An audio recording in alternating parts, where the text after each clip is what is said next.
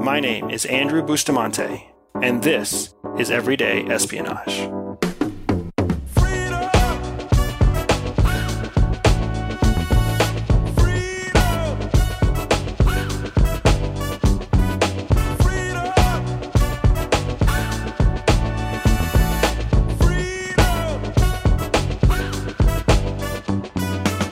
Sometimes the ground truth is hard to hear, and we spend our lives becoming experts, understanding reality that is subjective but true to us. Only we find out that sometimes others do not agree. I've been sharing my friend and former CIA deep cover officer, who I've codenamed Edie Jackal, with you the last few episodes of this Everyday Espionage podcast. Now, he lives in a reality very similar to mine and while I agree with him on many things, there are many people who do not agree with him. And in this podcast, we talk about patriotism, what it is, what it isn't, and how we've seen it in the field of battle. Again, you may not agree with Jackal, but you are welcome to sit here with us and listen while we discuss what we consider the ground truth. You talked about patriotism. Yeah. And the, I think the word that you specifically said is that patriotism as a motivation is bullshit. Yeah. yeah. Right? It's, So that message, that statement from a patriot, right, is going to strike a lot of people as it's going to cause some cognitive dissonance. People are not going to understand what you're talking about. So Well- well- I want to dive into that. And I want to dive into that because what I think that you're saying, and I agree with what I think that you're saying, is that patriotism is the weak it's the weak definition. It's the poor man's description of what's actually happening, right?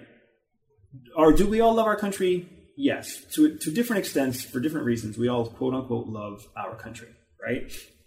But that's not what we're talking about when we talk about patriotism. Hmm. Patriotism is why do you put your life on the line for your country? What is the purpose that you do that? That's what I think you're saying. That's powerful. Yeah. Why you as an individual do it, that's powerful. But when everybody just says, oh, I- I'm here because I, I have a passion for serving, or oh, I just want to serve, I want to do what I can for my country, that's weak. That's not, them- there's no self realization, there's no self I actualization. tell them to go be a nurse or a doctor. Go be a At least you- teacher. Go, go be a teacher. We need a lot of teachers. Yeah. Yeah, if you want to do something that your country needs, there's a whole hierarchy of what It's got to come needs. from within. You know, I do a lot of training with people that are in my shoes. You know, the younger generation, and one of the things I do the first day, I'll ask them, "Why are you guys doing this?" Because the sacrifice is immense. Family sacrifice. You don't make a lot of money. You're Health. doing this twenty four seven. Physical health, mental under health. stress. You're getting shot at. I mean, why are you guys here? And I hear things like, "I'm doing it because I'm a patriot." Another one is 9/11. Another one is it's a family tradition. My dad did it, my grandfather. Another one I hear a lot. I want to be the best of the best. I'm like, are you freaking kidding me, man? You're going to do all this because you want to be the best of the You're going to train for two years and get freaking crushed, go downrange, get shot at, possibly captured, tortured.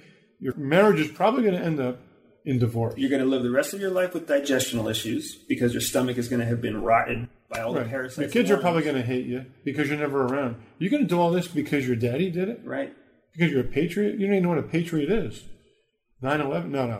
I said, you guys are going to be good. If you really work hard at it, you can be good. But to be great, there's another reason. And then I usually ask for, for more volunteers. What are some other reasons? And invariably, a handful will raise their hand. And they'll say something like, It's my passion. And I'll say, What do you mean it's your passion? And the right answer is, you know, I can't really explain it. I've always wanted to do this. Yeah. I mean, this is who I am as a person. It's what I think about. I gravitate towards this. It's what I do. It's a calling. Those people have the have the potential to be great because they never question their motivations. They get in a firefight, that's the guy who's going to shoot back because it's what he does. He's already been pre-programmed. God put that there. That's a gift he has. The audience that we're talking to right now has also been taught the difference between passion and talent, right? And here you are telling me that the differentiator in the most elite American fighting units and the differentiator in the world's most elite intelligence units. It isn't about working hardest. It isn't about Yeah. having the talent to shoot the straightest. It's about the guy that has so much passion he can't even describe Right. why he wants to do it. We had a guy, we lost our medic on the second day. KIA. Okay. The guy that was brought in as a substitute was a medic from a conventional military unit. And we're thinking to ourselves, I can't believe this. And the guy that showed up, I think his backpack was bigger than he was. we couldn't figure out, like, who's the backpack and who's the guy. You know? we sent like three of, the, of these guerrilla guys out there to like help the help the poor guy out. It, it was all medical. He basically was carrying a hospital on his back. You know. Did he parachute in or was he dropped off? No, he was dropped off. Yeah. I think if he parachuted in, he'd get crushed. he'd have floated about 100 miles. He was so light, you know. a good wind could have taken him across the border. But uh, no, you know, the guy showed up and there was something different about this guy. He was real quiet. He was real still. Where everybody else is screwing around, telling war stories, joking around, he would just kind of sit there and he was very thoughtful, listen to everything that was going on around him. And you know, that guy got out on his first patrol. I'm not even sure he had ever handled a weapon before. A lot of medics will not carry a firearm because they become a target, right? But believe me, bad guys know who the medic is. Oh, yeah. That's the first guy that, that, that they're going to shoot at. He took a firearm with him. I think he, I think he had a 45 or a Glock. One of our big guys is taking on contact. He gets shot. He's out there 60 meters away, and you can see the tracers. I mean, there was an unbelievable field of fire.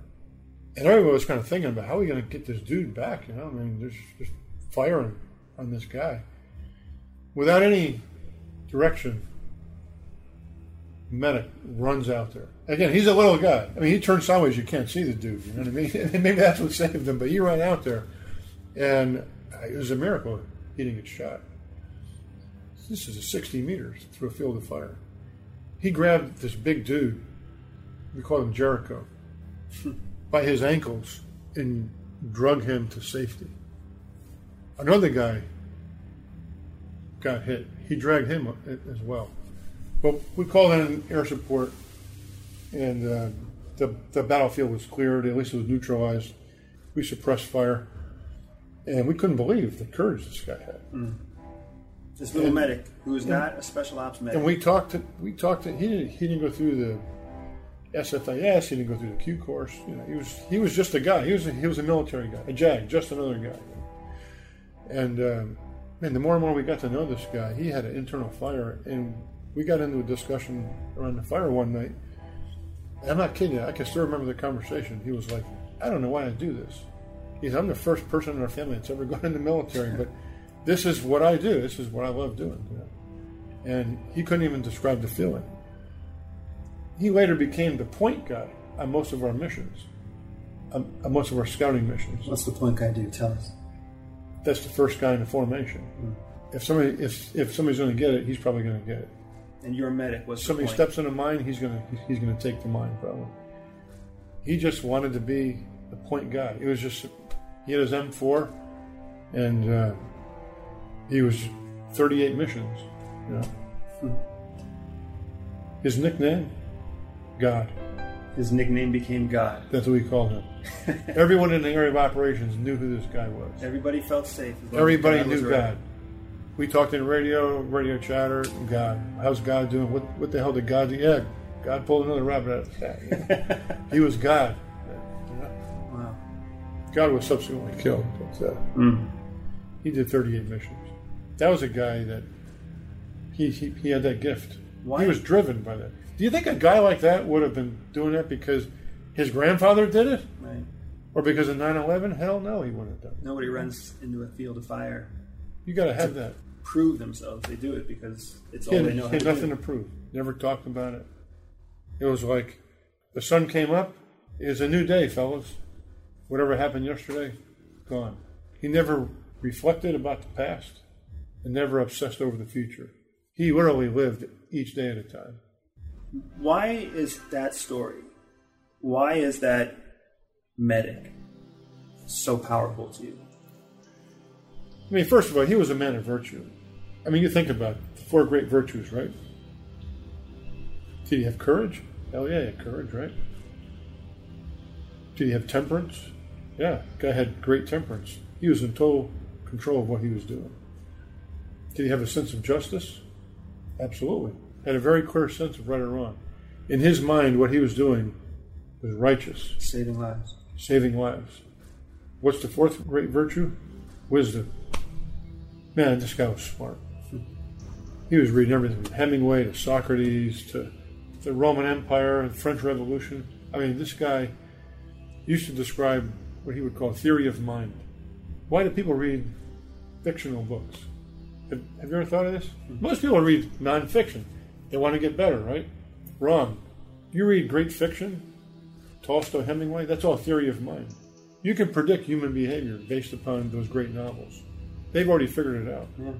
So he knew how to act. He knew how to conduct his life based upon everything he had read. He learned from other pe- people's mistakes. So here's a guy, here's a jag, just Yeah. another guy that could have been any one of us. Absolutely. Any guy on the street corner, any guy who was in your high school phys ed class. Absolutely. And one day, this guy was dropped into a special forces unit, saved lives, showed incredible courage, not because he wanted to, but because it was who he was. Right. And then he became the kind of myth, the kind of legend that actually inspires others to Yeah. great achievement. Sort of a civilian application of this that a lot of people may be able to identify. Had a relative of mine, unbelievable, smart, savvy, street smart, everything. Talk about gifts.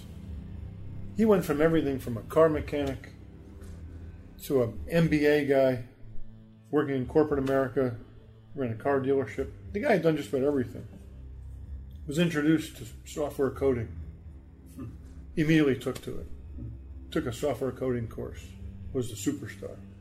Now he works for Anybody who wants to work. for Anybody who wants to, making tons of money. And you know what? I'm sort of his unofficial mentor.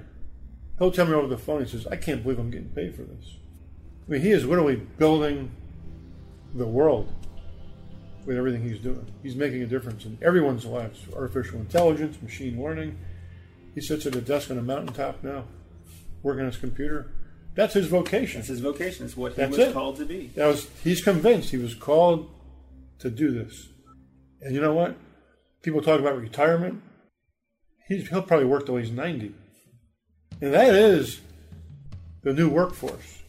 You have to tap in your vocation. The stakes are high now because there's no longer pension plans, retirement. There is no safety out there. You have to become your own man. You're going to be working. And the way to do that, tap in to that vocation. I tell people, forget about career. Find out what your vocation is. Tap into that passion. How to find that is the subject of a whole different discussion. The world has many heroes, but we don't get to meet them. Many of them are quiet and humble, and oftentimes they are lost, doing what they do best. But like E.D. Jackal's story of the everyday guy turned heroic medic, the path to great achievement isn't something we are given. It is something that we choose to do something that comes naturally, something that calls to us that we can't resist. I hope that you are enjoying this conversation with Edie Jackal, and I look forward to sharing more of Jackal's insights and stories with you next time. We learn by listening to one another, even if we don't agree with what one another has to say. This is Everyday Espionage. Everyday Espionage is dedicated to one thing educating everyday people. I know that not everyone will listen, but those who listen will learn. If you learned something new today, click subscribe, review, and share the podcast with a friend. Find me on social media at Everyday Spy or on my website, everydayspy.com. If you are up for a special challenge, visit everydayspy.com forward slash operations and join me for an authentic spy training mission. And above all else, remember that knowledge is freedom.